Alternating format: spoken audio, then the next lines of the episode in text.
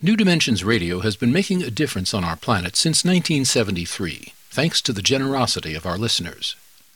You too can help make a difference with a tax-deductible donation or membership. Please visit our website, newdimensions.org, and just click the donate button. We at New Dimensions thank you for your support.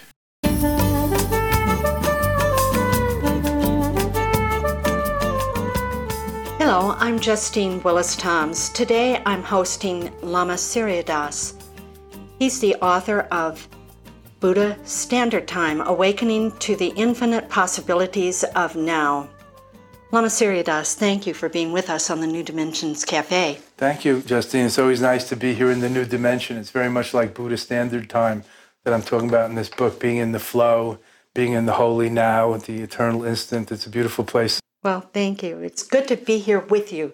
It's also very relaxing in these very busy and uncertain, turbulent times to just be here in the new dimension. Great. Which is a timeless yeah. dimension. We try and think of it that way and try and make it that. Let's talk a little bit about going back to the time when you were in another world. You were outside of the US and I, I, want you to tell a story. Uh, you told it just before we started the cafe, and the comparison between being, let's say, in India or in the Himalayas and being back here in the United States. Well, it's not really another world because it's the same world. But we could say, relatively, there's the old world and the new world, or there's the third world, developing countries, and then there's the new world with all of our advantages and opportunities and wealth, let's say. But yes, in the 70s and 80s, I lived over there in that way, and much of the in monasteries and ashrams, and yes, caves. And one of my favorite places was a goat shed near my guru's ashram. And then my friend who lives in Vermont now, Chaitanya, came and, and stayed with me. I had a guest in my goat shed. I was the host in my goat shed, and the cow was on the other side of the wooden wall in my goat shed. so it was fun, but you know, no electricity and no running water, certainly no hot water, and no good study tools. When you say study tools, I mean modern study tools like you didn't have a like computer, computer, tape recorder, you know, copy machine yeah. for the many prayers and right. chants that we translated or copied by hand in many numbers for other people. No announcing system or chairs to sit in and desks. And, but it was fine because we'd all been through that. I mean, you know, 15 or 20 years of school, you learn how to learn and then you just go out and do it in the universe city of the world. And it was a very rich time. So there was a lot of richness, but there was also a lot of time, the feeling of slowed down and simplicity and focus. Because we didn't have television, we didn't have newspaper, magazines. I remember reading about Tiananmen Square when I was in Darjeeling at my Root Lama Kalu Rinpoche's monastery in uh, I can't remember exactly when it happened. It was my India days. Uh-huh. And Time magazine came around, you know, like it had been carried by somebody to show to us. It was like four weeks old. We hadn't even heard about it because we weren't listening to the radio. I mean, in Darjeeling, if you got a radio, you might be able to tune into BBC World Service, but we weren't doing that in the monastery. And so we were only concentrated on our daily studies and meditations and practices and some work we were doing in the refugee community, like teaching people English or about hygiene or different people have different jobs. So it was quite a different time. And then when I came back to the West, it was a bit of a culture shock because all of a sudden there were video stores and video players and fax machines and cordless phones or I think it was before cell phones, but cordless phones, I couldn't believe it. You're not tethered to the wall with one line anymore and car phones and stuff I couldn't figure out how to do like how do you open this car door? There's no handle sticking out to bump into your knee. Yeah. There's like a what? A little recessed non-handle? Where is it to find here in the dark? Yeah. It was just such a culture shock. Or I couldn't believe it that there were six buses from Woodstock to New York in the morning on the hour. In India, it was like if you want to take a bus, there was the morning bus. So be there in the morning. And when it came, it came. And if it didn't come, come back tomorrow morning. That's how it was in the old world. So, in a way, it was a nice, slow down existence to focus and live simply. But also, it has downsides of a lot of things didn't get done. Like it would take all day to mail a package or to get some money in the mail from American Express from your bank in America. So it would take all day to do that. So you'd have to spend your whole day doing that. In this culture, we have learned to adapt to all of those things that you have mentioned, and then we've added new ones. Like now, everybody has a personal constantly. computer, you know, their iPad, their iPhone, and they're tweeting. And well, we thought that having personal computers would give us more time, but in fact, it has crowded us up more with more tasks. I think that we've kind of adapted ourselves to the max. Do you have any thoughts on that? I think more adaptation will go on inevitably, so we're not at the max yet. But we may be adapting ourselves out of existence, you know, in a science fiction way. Let's just imagine where the computers can do everything better than we can.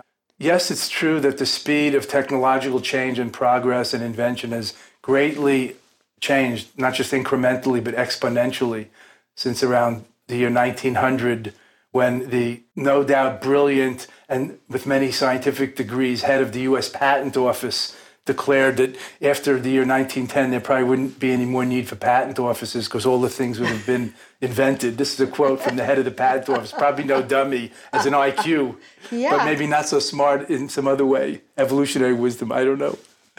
Social intelligence. So I think that progress is speed up in that way, and we expect these labor saving devices to give us more leisure time to focus on values and priorities, things we really care about, but it hasn't really turned out to be mm. true.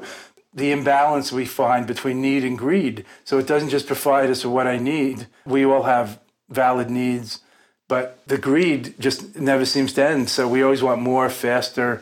We buy into the illusion that faster is better that more is better, and that's just very one directional thinking. So I think that we really have to understand that the difference between quality and quantity. And that's why I wrote this book, because everybody today says they don't have time, but I think they feel like they don't have time, like there's a time famine, but it's really not time we lack, it's focus, awareness, and priorities. And time is life. We have to choose it, or else we just abuse it and lose it. And time is not just running out like sand through an hourglass, it's cyclical, it's inexhaustible, it's subjective. It's not about how long we live, but do we really live authentically? That's my belief. And we all know we're going to die, but are we really going to live? Do we really live, or we just go through the motions? Like life is a to do list, running on the treadmill of events like a gerbil on the wheel. We can take a breath, take a break, and step off that treadmill anytime, however momentarily, and it can invigorate our whole day. That's why I'm talking about presencing, nowness awareness and living in the now, and many little tools, tips, and pointers in this book how to do that. What do you mean by taking time for your higher self? You well, have that in your book.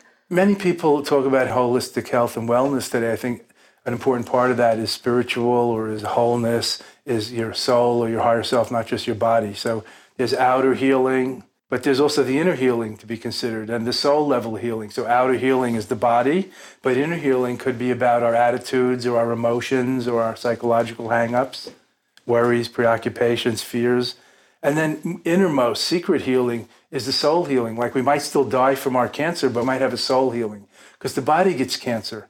But we might have a soul healing going through the process with a support group, with our loved ones feeling loved and embraced and surrendering to it and accepting things and so on. We might have a soul healing. So I think there's a lot of ways that we can heal or grow, let's say, and spiritually or on the wholeness, wellness, vibrancy level is certainly uh, one of them. And we have to take time to make time for ourselves, our higher selves, not just take time to get a massage or take time for a vacation. You know, we're on the grid 24 7 now evenings, weekends, and vacations yeah. ain't what they used to be. That's right. And there's a real downside to that, as we all know, from the doctor's offices to the therapist's couch to just any sociological study. We're fatigued, we're underslept, we're overworked. We feel like we don't have enough time that we can never catch up. But why? Where did all the time go? We have longer lifespans. We have all these labor saving devices, instant coffee, microwaves, telecommunications, fast travel. Where did all the time go? We're right. saving time and losing ourselves to parse Jesus. so, what's your best advice to us? I think our best advice is to try to wake up to life in the now. And, like I said, very practically, to be more in touch with breathing and our body and our feelings in the now and those around us, and not always be living where we ain't, like where we're going, leaning forward into the future, being in the car in traffic, but our mind is where we are not feeling like we're not where we should be, and also recognize the part that we are where we should be. We're in the car, we have physical sensations, we're breathing, we're not sick. You know, cultivate a little gratitude and reverence and not so entitled, like, oh, I should be at the office already. Why are all these other people going to the office? It's like silly thinking. Everybody's going to the office for the same reason we're going to the office. That's why. well, like, why are all these tourists online to go into the Sistine Chapel? And I was just in Italy. Uh, Guess what? Yeah. I'm a tourist too. That's why yeah, we're here. Yeah. So being a little more grateful or cherishment, not so entitled cherishment. and demanding. That's and a demanding. beautiful word. word. I made that. I coined that. Cherishment. Cherish is a word I love. Yeah. You know, like Yeah, appreciation, Yeah. the opposite of entitlement Yeah. When you say being in the or now, exploitation. right. When you say being in the now, that doesn't mean that we don't plan for the future. No, we can plan. We plan in the now. Nowness awareness is planning, and nowness awareness is remembering. Let's not fool ourselves and have a one sided idea about being in the now like a simpleton. You know, a rock is also here in the now, but um, that's not a marvelous exemplar of nowness. My dog is also in the now, but, you know, it's not planning. Great.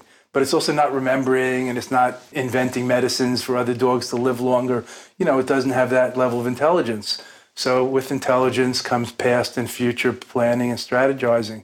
So we don't want to be simpletons or anti-intellectuals. To live in the now includes remembering, fantasizing, and planning, but also includes being here now. Usually we are planning, we are remembering, but we're not very here now. We're usually living at a little distance from our body, like Leopold Bloom in Ulysses.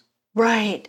So if we're in the now, we can still be planning for the future, but it expands time in some way. The more now we are, the more we're embracing the past, present, and future because it's all in the now, and the less we miss. So we can, to use the cliche, we do smell the roses. We don't just hurry by them because we're leaning forward to where we think we're going to get.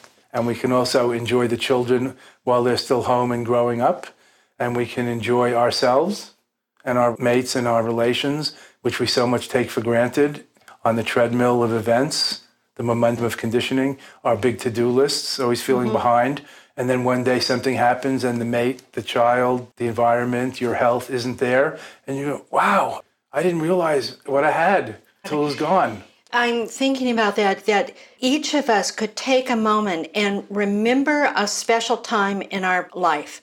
Let's say we were kids playing at our grandmother's house. That's where I'm going. And it was just a magical time.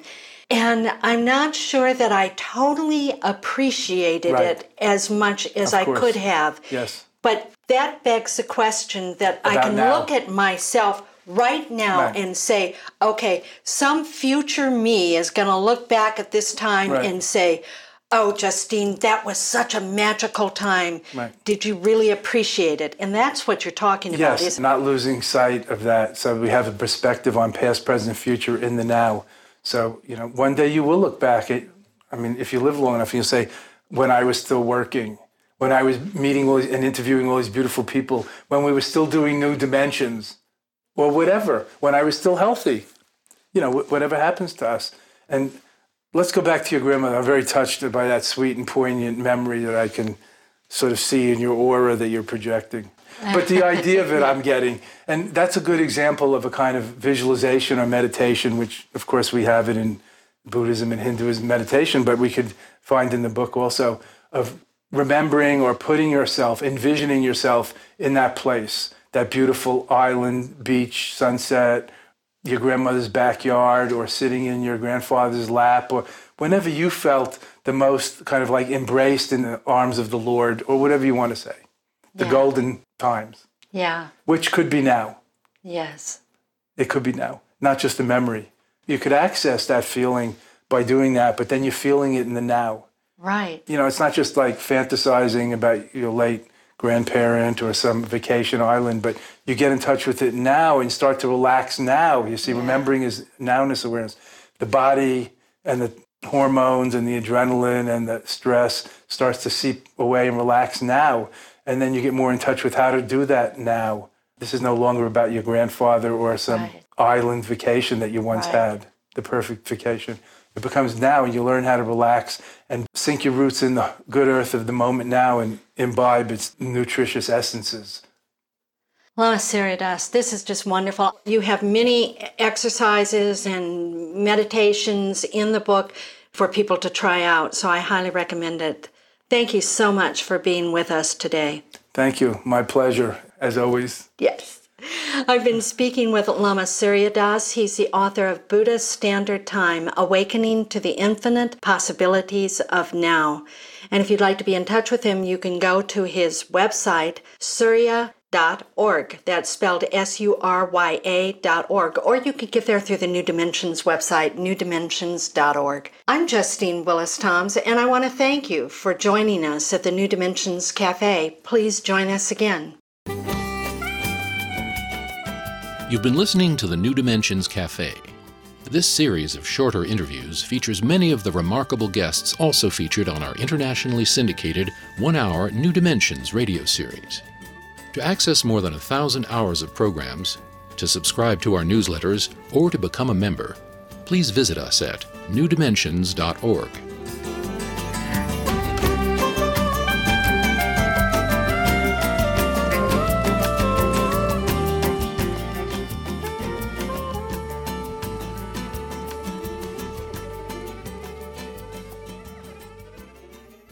New Dimensions Radio has been making a difference on our planet since 1973, thanks to the generosity of our listeners. You too can help make a difference with a tax-deductible donation or membership. Please visit our website, newdimensions.org, and just click the Donate button. We at New Dimensions thank you for your support.